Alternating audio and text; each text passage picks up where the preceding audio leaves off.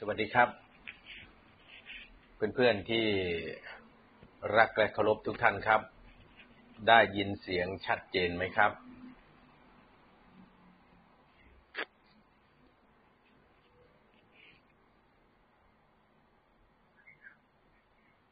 สวัสดีครับ คุณสเวตคุณจักรานนท์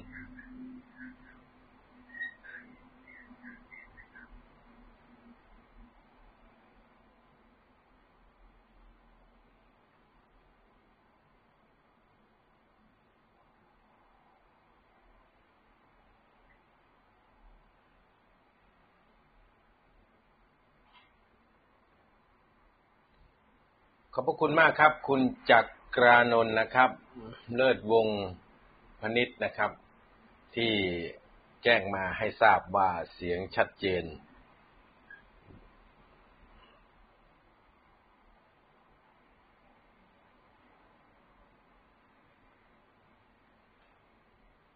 ช่วยแชร์กันไปนะครับ จะได้รู้เท่าทัน การบริหารงานของรัฐบาล คือถ้าไม่พูดเรื่องรัฐบาลก็ไม่รู้จะไปพูดเรื่องของใครครับ ตอนนี้เนื่องจากว่าเป็นภาวะวิกฤตสำคัญ ตรวจสอบในประวัติศาสตร์ของประเทศไทยแล้วนะครับ ตั้งแต่ยุคใหม่หลังการเปลี่ยนแปลงการปกครองในวันที่ 24 มิถุนายน 2475 เป็นต้นมา ครั้งนี้ถือว่าเป็นครั้งที่วิกฤตที่สุด ครั้งที่สองของประเทศไทย จากครั้งแรกก็คือเหตุการณ์สงครามมหาเอเชียบุรพาหรือสงครามโลกครั้งที่สอง ครั้งนี้ก็วิกฤตหนักครับ ครั้งนู้น 2484 85 86 87 ถึง 88 เป็นช่วงสงครามเอเชียมหาบุรพา เราก็ตกอยู่ในภาวะสงครามเหมือนกัน แต่เป็นสงครามที่ต่อสู้กันด้วยอาวุธ มีกองทหาร มีรถถัง มีเครื่องบิน มีการทิ้งระเบิด มีการบุกเข้าไปยึดของพื้นที่ ซึ่งลุกลามบานปลายไปทั่วโลกนะครับ ในสมัยนู้นก็รัฐบาลของเราก็มี หลวงพิบูลสงคราม หรือจอมพลปพิบูลสงครามเป็นนายกรัฐมนตรี ก็อยู่ในช่วงสมัยยุคสงครามโลกครั้งที่สองพอดี ซึ่งวันนี้ก็จะมาเชื่อมโยงให้ท่านได้เห็นจุด ที่ผมได้โปรยหัว ให้ท่านทั้งหลายเนี่ยได้เห็นว่า ในยุคสมัยปัจจุบันนี้การบริหารของพลเอกประยุทธ์ กับจอมพลป คล้ายกันประการใด และคนแวดล้อมจอมพลปกับคนแวดล้อมพลเอกประยุทธ์นั้น มีลักษณะคล้ายคลึงกันประการใดบ้าง นั่นคือเรื่องที่ผมจะเปรียบเทียบให้ท่านทั้งหลายได้เห็น เพื่อที่จะได้ขมวดมาถึงจุดจบของจอมพลปและพลเอกประยุทธ์ อะไรที่มันคล้ายกันเหมือนเหมือนกันทำอย่างเดียวกัน จุดจบก็ไม่แตกต่างกัน นี่คือสิ่งที่ผมอยากเล่าให้ท่านทั้งหลายฟัง ในวันนี้ท่านที่เคารพครับเราจะพูดกันเรื่องตัวถ่วงบริหารจนเละ จุดจบเหมือนจอมพลปอ ต้องหนีไปตายอย่างต่างประเทศ ท่านที่เคารพทั้งหลายครับคำว่าตัวถ่วงนี้ คนที่บัญญัติศัพท์คำนี้ขึ้นก็คือสสพักภูมิใจไทย เป็นโฆษกพักด้วย และอีกคนหนึ่งก็ไม่เป็นโฆษกพักก็ได้บัญญัติศัพท์นี้หลังจากที่พลเอกประยุทธ์ได้ยกเลิกโครงการ Walk in ฉีดวัคซีนของพรรคภูมิใจไทย ซึ่งเป็นที่ชื่นชอบของประชาชนพลเอกประยุทธ์สั่งยกเลิกทำให้พรรคภูมิใจไทยไม่พอใจมาก และพลเอกประยุทธ์ก็มาคิดวิธีการฉีดวัคซีนของตนเอง ก็คือให้มีการลงทะเบียน ให้ไปลงทะเบียนในร้านเซเว่นบ้าง หรือลงทะเบียนในจุดต่างๆ แล้วก็จะกำหนดวันฉีดวัคซีนเรียกว่าไทยร่วมใจนะครับนี่โครงการของพลเอกประยุทธ์ ส่วนโครงการ Walk in ของพรรคภูมิใจไทยก็ถูกยกเลิกไป ท่านที่ครพทั้งหลายครับคำว่าตัวถ่วงจึงถูกบัญญัติขึ้นมาจากปากของโฆษกพักภูมิใจไทย แล้วก็เป็นจริงอย่างที่โฆษกพักภูมิใจไทยว่านะครับ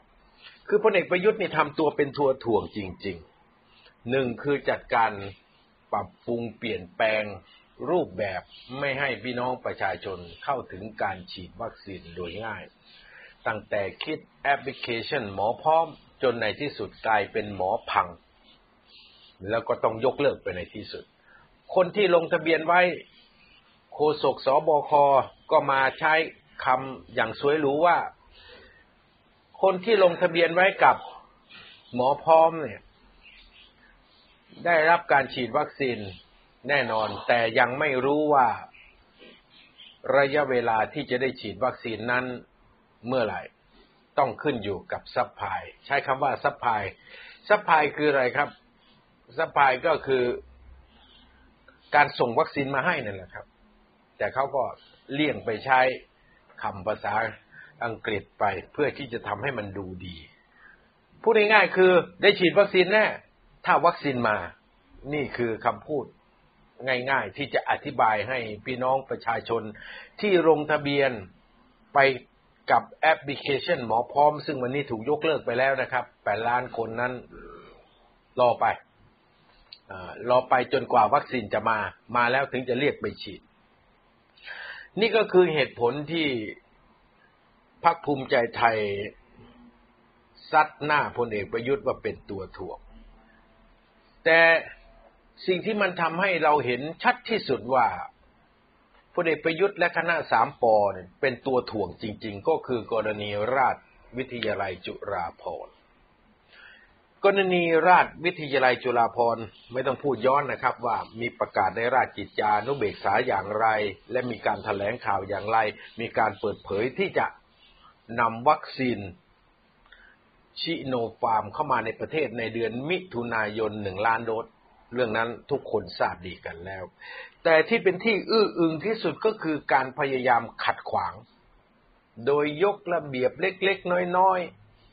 ยกเรื่องขี้ประติ๋วขึ้นมาขวาง ไม่ให้หน่วยงานองค์กรปกครองส่วนท้องถิ่น ซื้อวัคซีนซีโนฟาร์ม จากราชวิทยาลัยจุฬาภรณ์ไปฉีดให้กับประชาชนในท้องถิ่นของตนเอง นี่เราต้องพูดความจริงอย่างตรงไปตรงมากันอย่างนี้ รัฐบาลพลเอกประยุทธ์ รองนายกรัฐมนตรีวิษณุ ตัวนายกรัฐมนตรีประยุทธ์ ตัวรัฐมนตรีว่าการกระทรวงมหาดไทยพลเอกอนุพงศ์ร้วนมีพฤติกรรมและการแสดงความคิดเห็น ว่าไม่ต้องการให้องค์กรปกครองส่วนท้องถิ่น ไม่ว่าจะเป็นอบต เทศบาล หรือองค์การบริหารส่วนจังหวัด หรืออบจเนี่ยซื้อวัคซีนโดยตรงจากราชวิทยาลัยจุราพรก็คือไม่ให้ซื้อชิโนฟาร์มไปฉีดให้กับประชาชนในพื้นที่อ้างความเหลื่อมล้ำท่านที่ครบทั้งหลายครับ นี่คือเหตุผลหลัก ไอเหตุผลยิบย่อย เช่น ระเบียบ ไม่สามารถที่จะให้อบทซื้อวัคซีนป้องกันโควิดได้ หรือการใช้เงินผิดวัตถุประสงค์อาจจะถูกสตงตรวจสอบ หรืออบทหรือองค์กรปกครองส่วนท้องถิ่น ไม่มีศักยภาพเพียงพอที่จะฉีดวัคซีนป้องกันไวรัสโควิด ให้กับประชาชนในพื้นที่ตัวเองได้ เรื่องนี้น่าเจ็บใจมากครับ การปฏิบัติงานขององค์กรปกครองส่วนท้องถิ่นนะครับ ฉีดวัคซีนป้องกันให้หมาให้แมว ยาพิษสุนัขบ้า จับแมวจับหมาไปฉีดวัคซีนนี่ยากกว่าฉีดวัคซีนให้คนนะครับ ฉีดวัคซีนให้สุนัข ฉีดวัคซีนให้แมว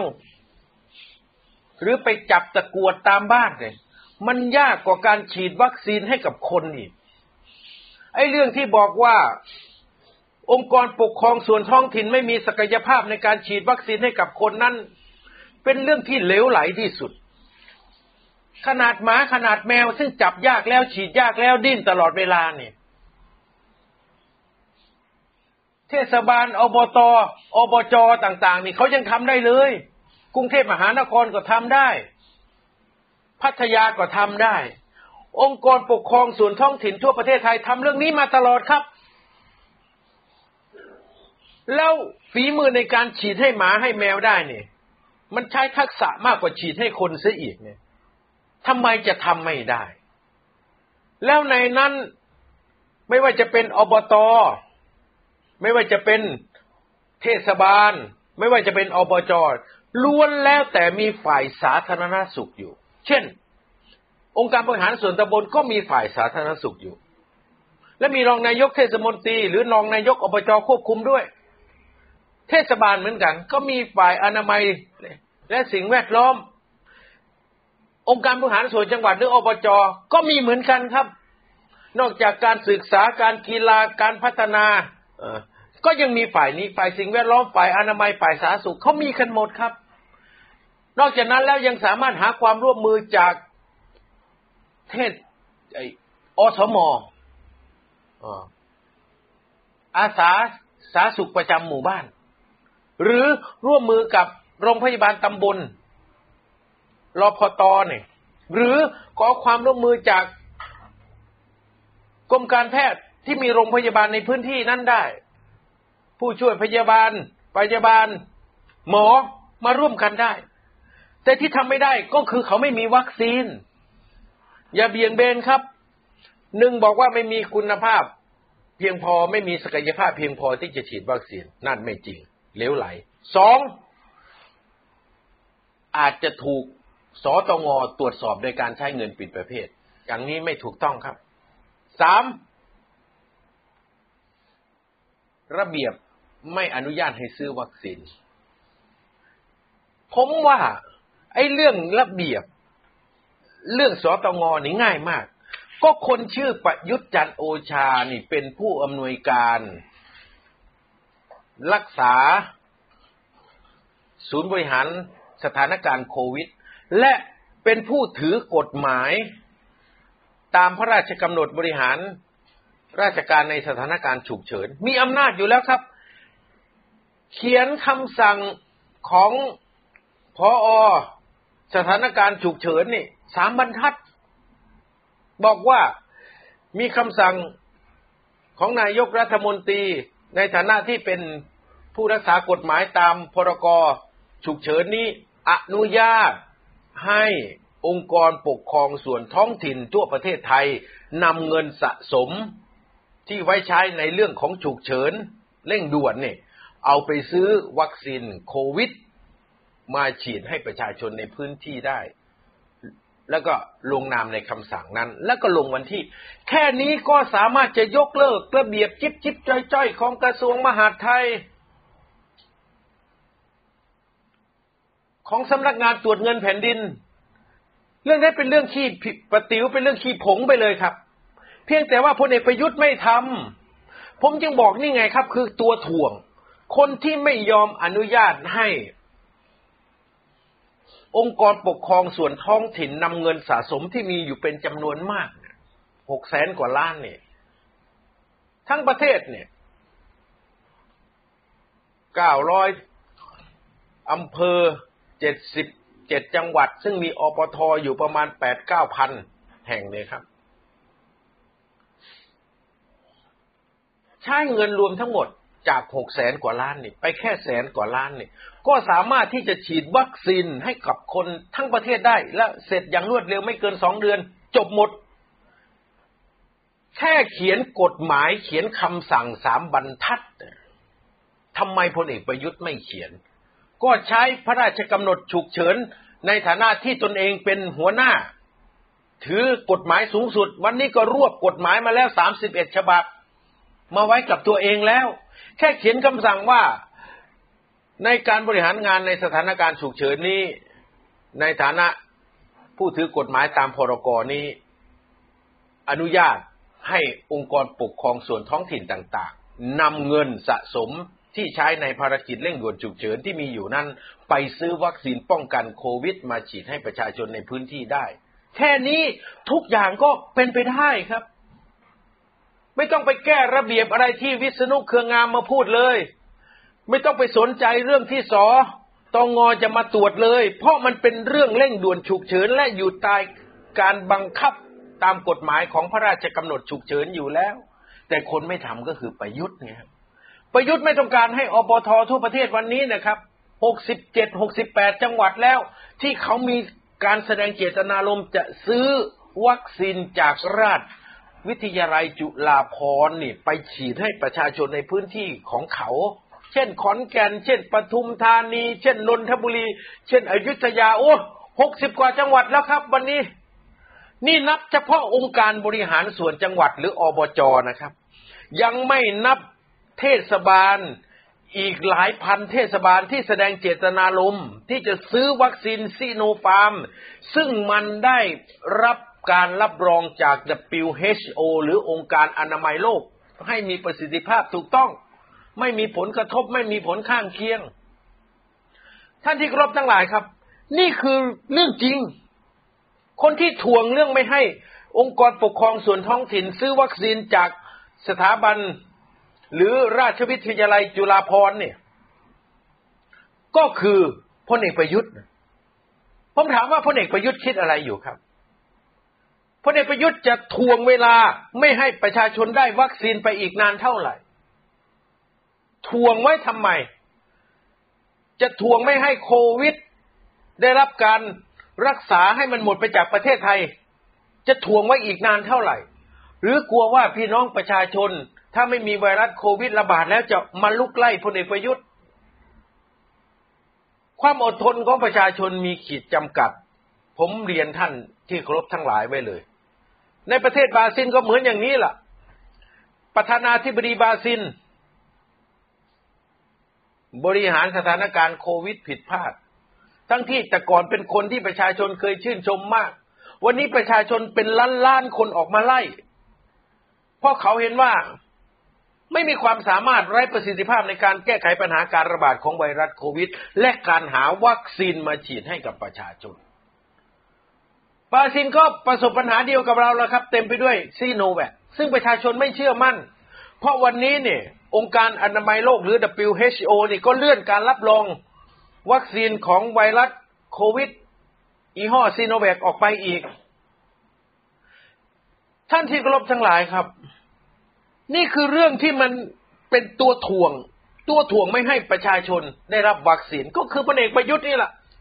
ไม่ใช่ใครที่ไหนเลย ถ้าวันนี้ต้องการให้ประชาชนได้รับวัคซีนก็ออกมาสิครับคำสั่งของผู้อำนวยการสบค แล้วก็เป็นผู้ถือกฎหมายตามพระราชกำหนดฉุกเฉิน งดเว้นการใช้ระเบียบของกระทรวงมหาดไทย งดเว้นการใช้ระเบียบการจัดซื้อจัดจ้าง งดเว้น การแจ้งรายละเอียดที่เกี่ยวเนื่องกับสำนักงานตรวจเงินแผ่นดิน เพราะราชวิทยาลัยจุฬาภรณ์ ก็บอกแล้วว่าขายให้กับผู้มาซื้อโดยไม่แสวงหากำไร ซื้อมาราคาเท่าไหร่ก็ขายให้เท่านั้น ส่วนการบริการค่าการฉีดนั้นก็เป็นเรื่องที่ผู้ซื้อไปจะต้องไปออกเงินในการที่จะไปฉีดให้กับประชาชน อบตเทศบาล อบจเขาก็มีเงินอยู่แล้วเขาก็มีเจ้าหน้าที่อยู่แล้วเขาก็ให้เจ้าหน้าที่เขาไปฉีด เรื่องนี้จะสามารถทำได้ดีที่สุดถ้าหากพลเอกประยุทธ์ไม่ถ่วง จึงสรุปไว้เป็นประการแรกว่า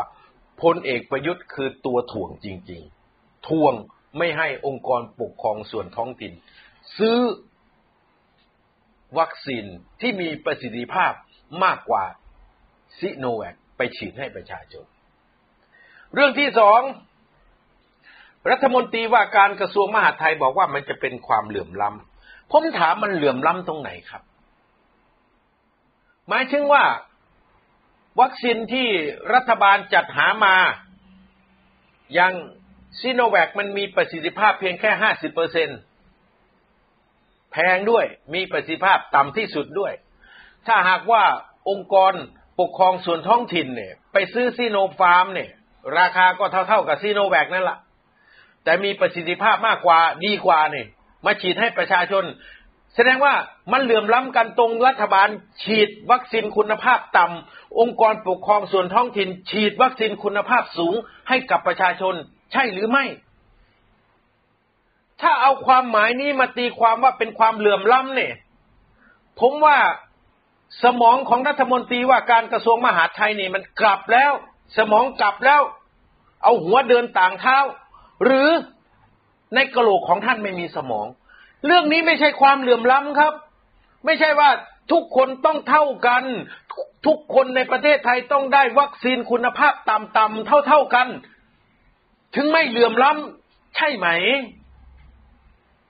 นี่คือคำถามที่ผมตั้งนะครับ เป็นคำถามง่าย ๆ ความเหลื่อมล้ำคนหนึ่งได้วัคซีนคุณภาพดีเยี่ยม อีกคนหนึ่งได้วัคซีนคุณภาพต่ำมันเหลื่อมล้ำกัน การไม่เหลื่อมล้ำกันคือทุกคนต้องได้วัคซีนคุณภาพต่ำเท่าเทียมกันทุกคน เอาอย่างนั้นใช่ไหมครับ นี่คือความเท่าเทียมใช่ไหมครับ มันไม่ใช่ความเท่าเทียม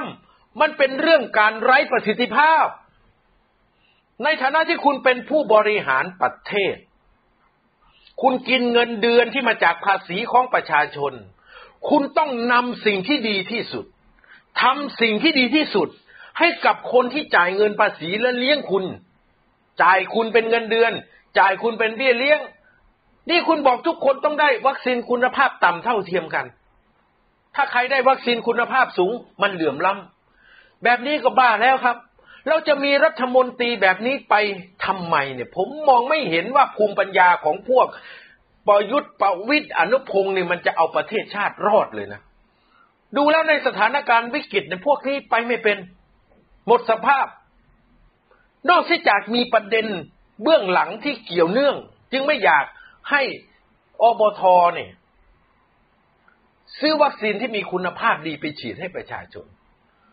ตรงนี้เนี่ยยังค้นหาอยู่ครับ ว่าจริง ๆ แล้วมันอะไรอยู่เบื้องหลังทำไมถึงกดประชาชนไว้ไม่ให้ประชาชนได้รับการฉีดวัคซีน กดไว้ก็กดมาตั้งแต่เดือนเมษายน 2563 แล้ว ตั้งแต่ไฟเซอร์ไบโอเทคไปเจรจาติดต่อจะเอาเข้ามาให้ 30 ล้านโดสในสมัยนู้นนะครับ ก็ไม่ซื้อเขาก็ไม่เอา ก็ลากยาวมาจนถึงพฤษภาคม นี่มิถุนายน 2564 แล้ว ปีกับอีกสองเดือนแล้ว ยังไม่มีความคืบหน้าด้านวัคซีนเลย มาก็กับปิดกระปอย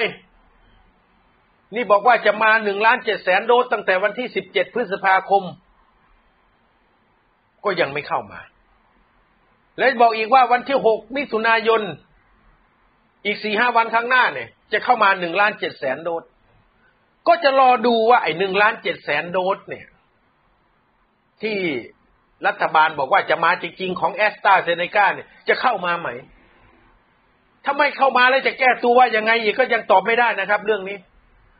แล้วเราจะมีคนแบบนี้เนี่ยมากินเงินเดือนภาษีของเราบริหารประเทศของเราเนี่ย ในสถานการณ์วิกฤตอย่างนี้เนี่ย มันจะไว้วางใจได้หรือครับ มันจะไม่พาคนทั้งประเทศเนี่ย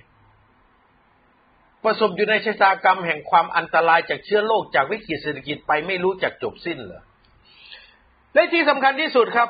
ไอ้เรื่องโครงการ COVAX เนี่ย คือโครงการที่จัดหาวัคซีนให้กับประเทศ ที่เข้าร่วมเป็นภาคีเนี่ยวันนี้นะครับ ประเทศลาวฉีดวัคซีนนะครับ นอกจากซีโนแวคแล้วก็มีซีโนฟาร์มรัฐบาลจีนให้นะครับ มีสปุตนิกนี่สามยี่ห้อแล้วนะครับ ล่าสุดไฟเซอร์ ประเทศลาวเพื่อนบ้านเรานะครับ มีวัคซีนสี่ยี่ห้อแล้วซีโนแวคซีโนฟาร์มสปุกนิก ไฟเซอร์ ท่านที่เคารพทั้งหลายครับไฟเซอร์ล่าสุดเนี่ย ที่จะเข้าไปในประเทศลาวหนึ่งแสนโดสเนี่ย ประชากรในประเทศลาวก็มีประมาณเจ็ดล้านกว่าคนเนี่ยนะครับ เข้าไปหนึ่งแสนโดสนี่ก็ดีมากนะอย่างน้อยก็ฉีดประชากรได้ห้าหมื่นคน ก็มาจากโครงการจัดหา วัคซีนตามโครงการของโคแวคแล้วท่านเชื่อไหมครับ ในทวีปอาเซียนสิบชาติเนี่ยมีประเทศใดมีประเทศไทยประเทศเดียว ที่ไม่เข้าร่วมโครงการโควัคแล้วรัฐบาลหน้าด้านอย่างพลเอกประยุทธ์ก็มาแถลงว่าที่เราไม่เข้าร่วมโครงการจัดหาวัคซีนของโควัคนั้น เพราะประเทศไทยไม่มีคุณสมบัติ เพราะประเทศเราไม่ใช่ประเทศยากจน โอ้อยู่ใกล้ๆนี่ผมจะเอาไม้ดีดปากไอ้คนพูดเเราไม่ใช่ประเทศยากจนจึงไม่มีคุณสมบัติในการเข้าร่วม กับโควัคผมถามครับ มาเลเซียจนกว่าเราไหมทำไมเข้าโควัคได้ สิงคโปร์นี่จนกว่าเราใช่หรือไม่จึงเข้าโควัคได้บูนายนี่จนกว่าเราใช่ไหม จึงเข้าโควัคได้ ไอ้ที่เราไม่เข้าโควัคเนี่ยเพราะเรานี่ไปบริหารผิดไงครับ แทงม้าเต็งชื่อแอสตาเซเนกาแล้วมั่นใจเหลือเกิน ว่าแอสตาเซเนกาเนี่ย คือทางรอดของชาติ และวันนี้เป็นยังไงล่ะครับ ไอ้ม้าเต็งที่อนุทินที่ประยุทธ์เนี่ย บอกเนี่ย มันจริงไหมโกหกพกลมหน้าด้านไปวันๆนี่คือสิ่งที่รัฐบาลพลเอกประยุทธ์นี่ได้ทำนะนะครับ ท่านที่รบทั้งหลายครับ ล่าสุดเนี่ย ก็เป็นเรื่องที่เลวไหลมาก อย่างกรณีกรุงเทพมหานครเนี่ย ประกาศว่าวันนี้วันที่หนึ่งเนี่ย ประกาศเมื่อวานเนี่ย ตอนเช้าแถลงโดยผู้ว่า ราชการจังหวัดกรุงเทพมหานครอัศวินขวัญเมืองเนี่ย บอกว่าในวันที่หนึ่งเนี่ย ให้กิจการห้าประเภทมาทำการตามปกติได้ เพราะต้องการฟื้นเศรษฐกิจไม่ว่าจะเป็นพวกสปาพวก ออกกำลังกายพวกอะไรต่าง ๆ นะครับ ตามรายละเอียดนั้นที่ผู้ว่าราชการจังหวัดกรุงเทพมหานครต้องแถลงแต่เช้าตู่ก็เพราะว่าจะให้เจ้าของกิจการนั้นๆได้เตรียมตัว ในการจะเปิดกิจการในวันนี้ คือให้เวลาช่วงกลางวันกลางคืนเนี่ยของคืนวันที่สามสิบเอ็ดเนี่ยจัดการเตรียมตัวธุรกิจของตนเองเพื่อจะได้เปิด เพื่อจะได้หาเงิน เพื่อจะได้เอาเงินมาซื้อข้าวซื้อของเลี้ยงชีพ เพราะมันอยู่ไม่ได้ ตอนนี้มันไม่มีงานทำ ประชาชนที่ประกอบธุรกิจในกิจการห้าประเภทที่ผู้ว่าราชการจังหวัดกรุงเทพมหานครประกาศ ว่าให้เปิดกิจการได้ในวันนี้ทำไปหมดครับ เพื่อนผมนู่นอะ ไปทำจัดการทำความสะอาดลง ออกกำลังกายโอ้โหเตรียมพร้อมที่จะให้บริการ ตอนเย็น ไอ้สอบอคอที่มีพลเอกประยุทธ์เป็นผู้อำนวยการนี่กลับมีคำสั่งชะลอ การเปิดบริการไปอีกสิบสี่วัน แล้วยังไม่รู้นะครับ ไปถึงสิบสี่วันแล้วจะต่ออีกไหมท่านที่รบทั้งหลายครับ ผมถามว่าไอ้ที่เขาไปจ้างคนมาทำความสะอาดร้านค้า ไปเตรียมการเตรียมนั่นเตรียมนี่เพื่อที่จะเปิดให้บริการ เขาไม่ได้เสียค่าใช้จ่ายใช่ไหมครับเขาไม่ต้องเตรียมอาหารการกินให้คนมาทำความสะอาดใช่ไหมครับ พวกเหล่านั้นมาทำให้ฟรีใช่ไหมครับ นี่คือความล้มเหลวไงครับ แล้วถามว่าใครเป็นผู้บริการสบคกรุงเทพและปริมณฑลก็ทายชื่อประยุทธ์ไงครับพลเอกประยุทธ์เป็นผู้บริการสบคศูนย์บริหารโควิดระดับชาติ และพอเกิดเหตุการณ์ระบาดโควิดในย่านทองหล่อและกระจายไปทั่วปริมณฑล ไอ้พลเอกประยุทธ์นี่ละ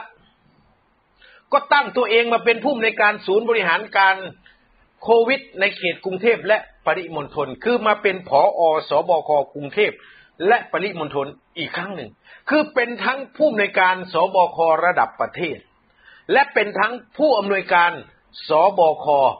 ระดับพื้นที่คือกรุงเทพและปริมณฑลท่านทั้งหลายครับ ก็คนมันไร้ประสิทธิภาพคนมันมีความสามารถมันทึบ ปัญญา มันมืด ภาษาอีสานบอกว่าพวกแป้นปีก บางคนไม่เข้าใจคำว่าแป้นปีกอธิบายนะครับ แป้นก็คือไม้ที่ใช้ปูพื้น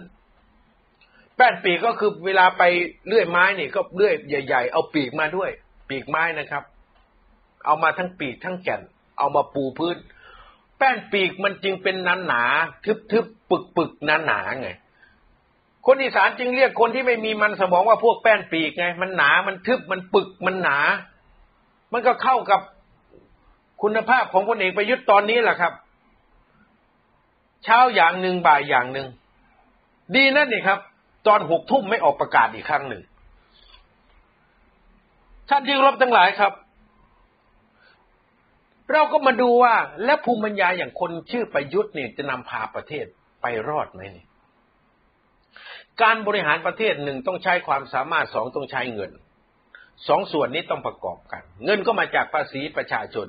ถ้าไม่มีก็ไปยืมมา แล้วก็ให้ประชาชนใช้นี่ ไม่ให้นายกใช้นี่นะครับ ประชาชนต้องใช้นี่นะ นี่คือความจริงนะครับ มาดูการจัดงบประมาณปี 2565นี่เลี้ยวเป๋วมาก งบ 2,565 มีประมาณ3ล้าน1แสนล้านล้านบาท เอาตัวเลขกลมๆนะครับไอ้ยิบยิบย่อยๆไม่ต้องเอา มาดูการจัดเรียงลำดับความสำคัญของรัฐบาลพลเอกประยุทธ์ต่อการต่อสู้กับการระบาดของเชื้อไวรัสโคโรนา19โควิด19เนี่ยเขาจัดความสำคัญอย่างไรสองมาดูว่าเขาเนี่ยจัดความสำคัญของการฟื้นฟูเศรษฐกิจ ต่อผู้ที่ได้รับผลกระทบ จากวิกฤตโควิดอย่างไร เรามาดูการจัดงบประมาณนะครับ เอางบประมาณสิบลำดับแรก ที่ได้งบประมาณมากสุดสิบกระทรวงนะครับ ของไทยมีประมาณยี่สิบสองยี่สามกระทรวงนะครับสิบลำดับแรกได้งบประมาณมากสุดก็กระทรวงศึกษาธิการสามแสนสามหมื่นสองพันล้านบาทรองลงมาก็มหาดไทยนี่ผมสงสัยมาก กระทรวงมหาดไทยเนี่ย เป็นกระทรวงเกี่ยวกับความมั่นคงนะครับและไอ้เงินที่จะใช้ในการกระตุ้นเศรษฐกิจเนี่ย มันอยู่ในกรมการส่งเสริมการปกครองส่วนท้องถิ่น ซึ่งเป็นเงินที่เอาไปให้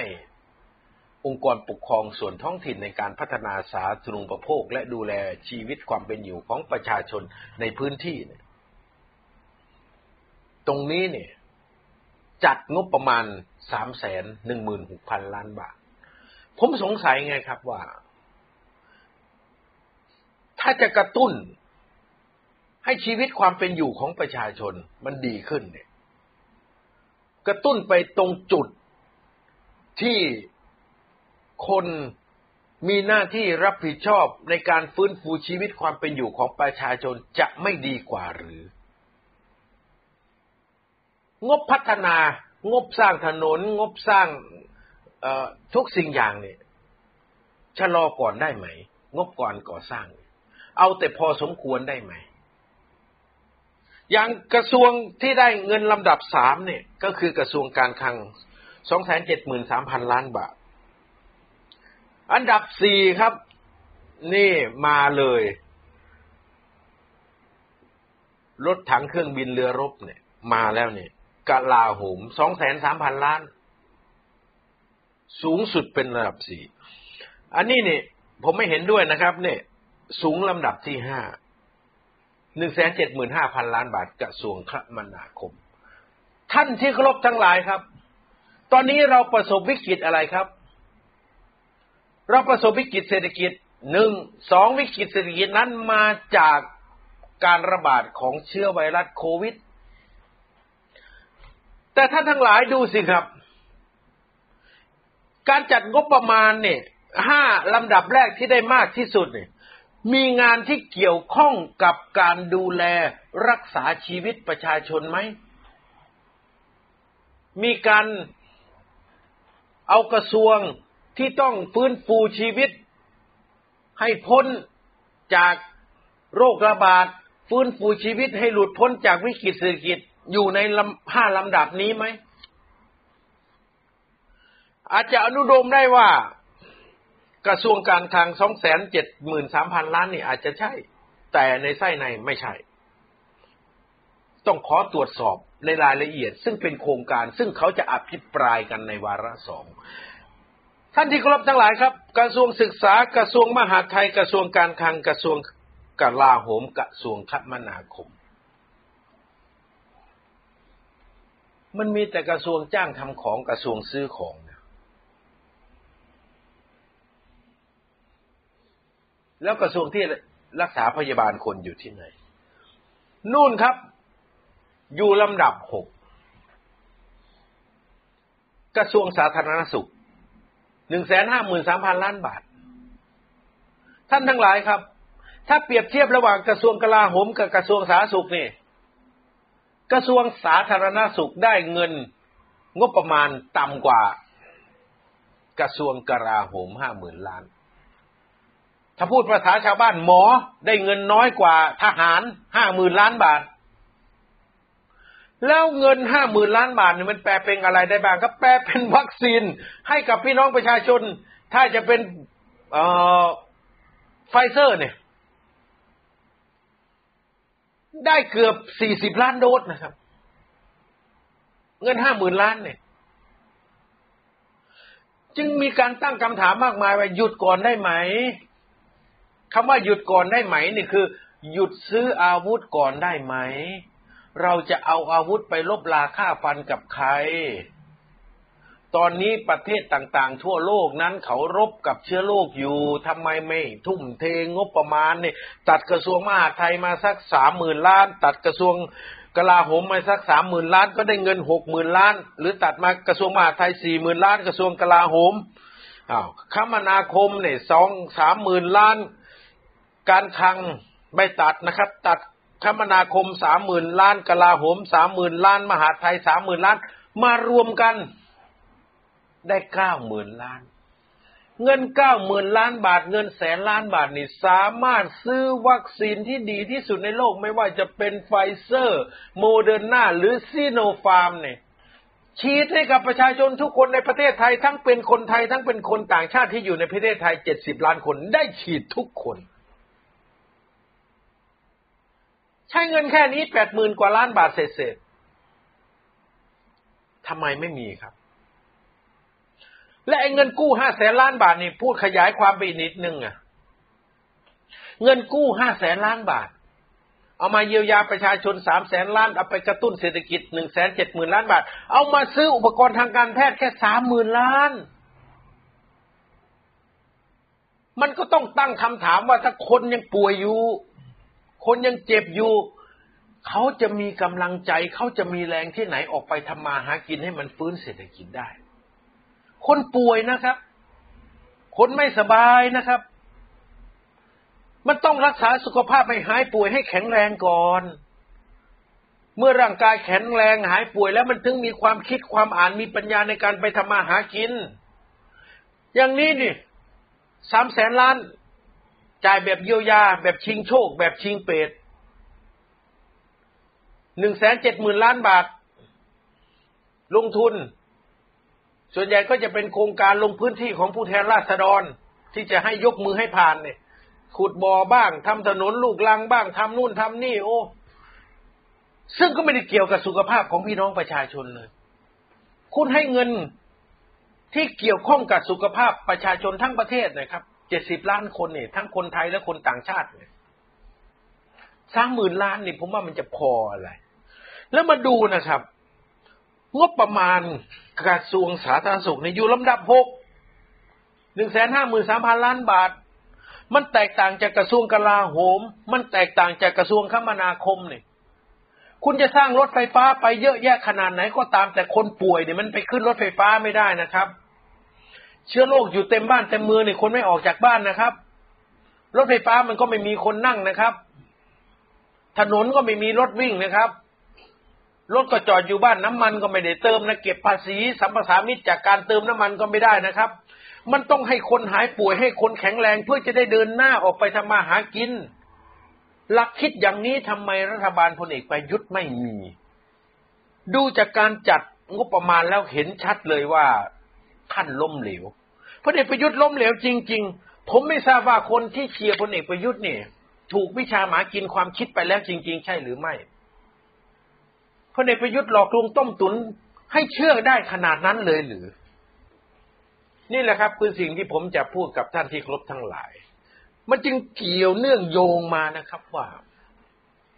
แล้วจุดจบของพลเอกประยุทธ์จะคล้ายจอมพลปออย่างไร จอมพลปอสมัยนู้นนะครับ โอ้โหเต็มไปด้วยพวกแวดล้อมประจบสอพอถึงขนาดมีการให้สัมภาษณ์เขียนข่าวลงหนังสือพิมพ์ว่า เวลาที่จอมพลปอเดินไปที่ไหนมีรัศมีเบ่งบานออกมามีประกายรัศมี ดังกับผู้มีบุญกับชาติมาเกิด ลงมหรสพลงละครนี่ก่อนที่จะมีการแสดงมหรสพก่อนที่จะมีการแสดงละครก็ต้องเปิดเพลงมหาเลิกนะครับ แล้วก็มีรูปจอมพลปอขึ้น หลังจากนั้นก็เปิดเพลงมหาเลิก ประชาชนที่จะเข้าไปดูหนังดูละครในสมัยนู้นก็ต้องยุกลุกขึ้น ยืนตรงทำความเคารพจอมพลปอขนาดนั้นนะครับ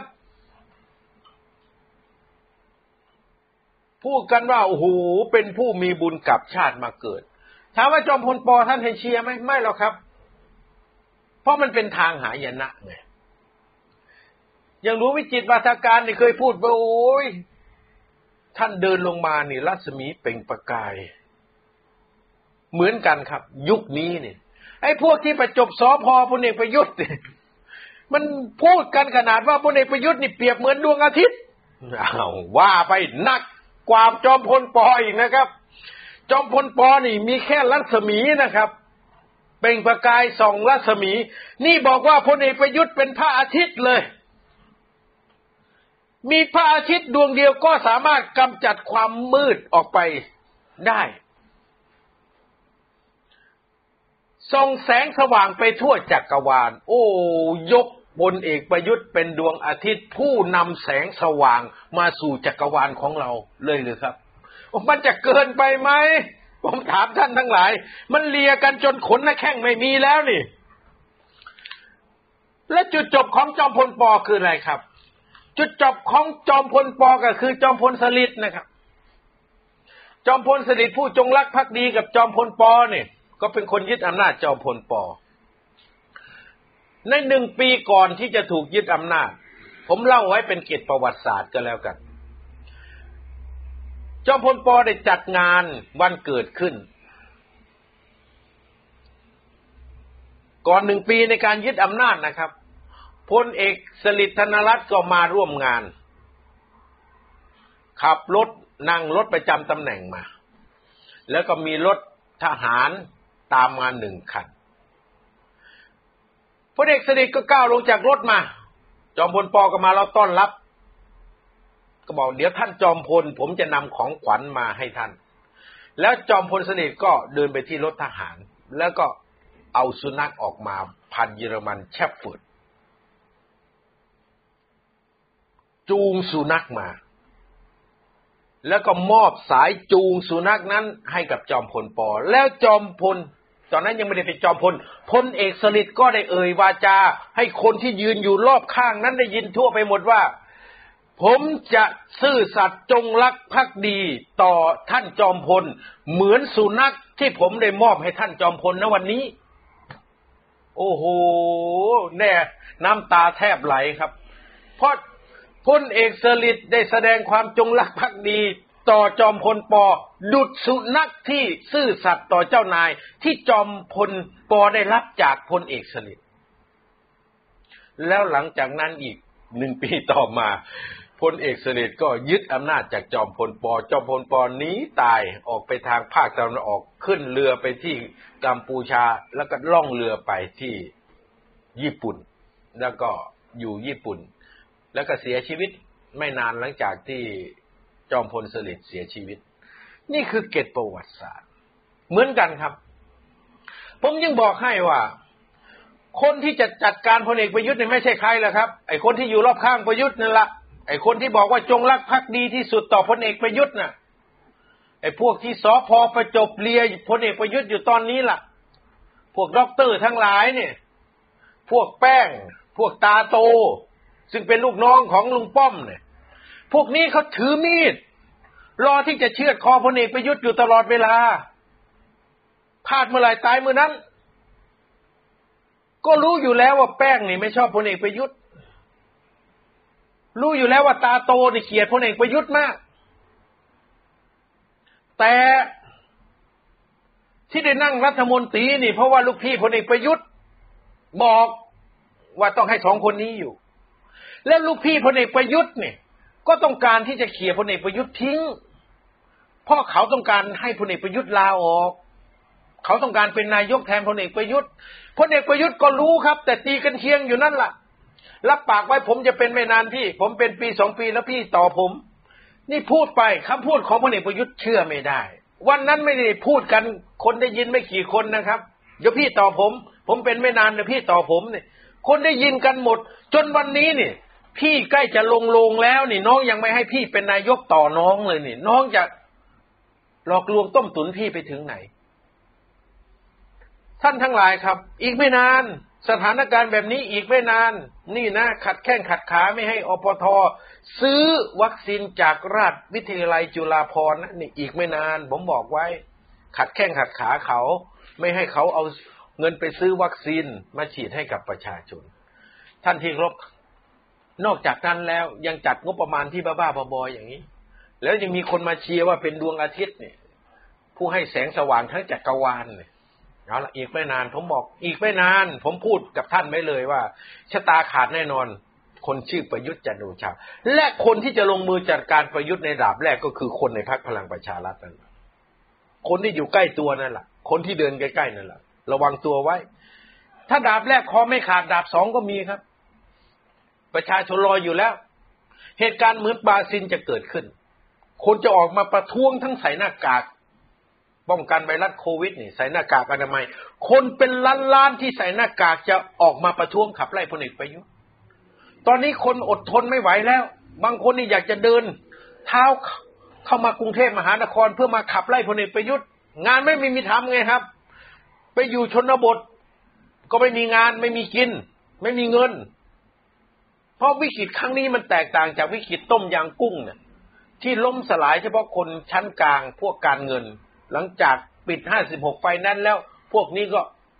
กลับไปอยู่ชนบท มีงานทำที่ชนบท แต่วันนี้เนี่ยมันล้มละลายกันทั้งชาวบ้านเกษตรกรคนชั้นกลางผู้ใช้แรงงาน พ่อค้าหาบเล่แผงลอย พ่อค้าย่อย SME ลักเล็กไปจนถึง SME ใหญ่ ไปจนถึงนายทุนระดับใหญ่ มันล้มละลายกันหมด ระวังไว้นะครับ ตอนนี้คนกำลังจะเดิน เท้าเข้ามาประท้วงพลเอกประยุทธ์เนี่ยเขาทนไม่ไหวแล้ว อีกไม่นานผมบอกว่าพลเอกประยุทธ์ชะตาขาดแน่นอน มีอีกหลายเหตุการณ์ที่พูดไม่ได้ แต่วันนี้เอาพูดแค่นี้ก่อน ให้ท่านจับสัญญาณดูนะครับ ไอ้ที่พักภูมิใจไทยขู่ฟอดฟอดฟอดฟอดนะว่าจะถอนตัวตอนนี้ยังไม่ถอนถอนครับ ขู่ไปเฉยๆด่าเฉยๆคือมัน มันเจ็บแค้นเนี่ยอยากด่านายกเลยลุกขึ้นมาด่าเฉยๆนี่ส่วนจะถอนตัวออกจากการร่วมรัฐบาลหรือไม่ ตอนนี้ยังไม่ถอน เพราะสัญญาณยังไม่มา แต่ถ้าสัญญาณมาเมื่อไหร่ก็ไปยุทธก็ถูกดาบสามดาบสี่ฟันคอนะครับ ดาบแรกมาจากคนใกล้ตัวพลเอกประยุทธ์นะครับ คนที่อยากเป็นนายกแทนประยุทธ์นั่นแหละเขาจะลงมือก่อนและอีกไม่นาน เพราะตอนนี้มันมีสัญญาณแปลกๆเกิดขึ้น เอาไว้ได้ข้อมูลที่ชัดเจนแล้วจะมาเล่าให้ท่านทั้งหลายฟังอีก ท่านที่เคารพครับวันนี้ก็ได้ข้อมูลที่สำคัญไปมากพอสมควรก็จะขออนุญาต